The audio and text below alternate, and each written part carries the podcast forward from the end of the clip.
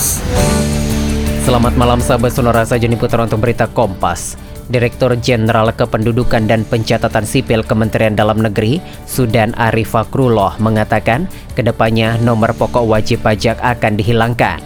Menurut dia, nantinya N P W P akan terintegrasi dan digantikan dengan nomor induk kependudukan. Zudan mengatakan pihaknya memang mendorong terjadinya era satu data. Bahkan kini berbagai kementerian atau lembaga sudah mulai mencocokkan datanya dengan Dukcapil. Hal itu dilakukan agar perencanaan atau pembangunan hingga pelayanan publik menjadi lebih tepat sasaran. Selain itu, lanjut Zudan, optimalisasi N I C sebagai basis integrasi data juga telah merambah cakupan sektor-sektor lainnya.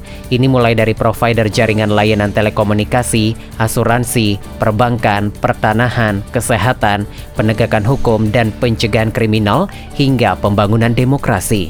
Demikian saja Joni Putra untuk berita Kompas. Kembali ke program selanjutnya. Demikian berita Kompas.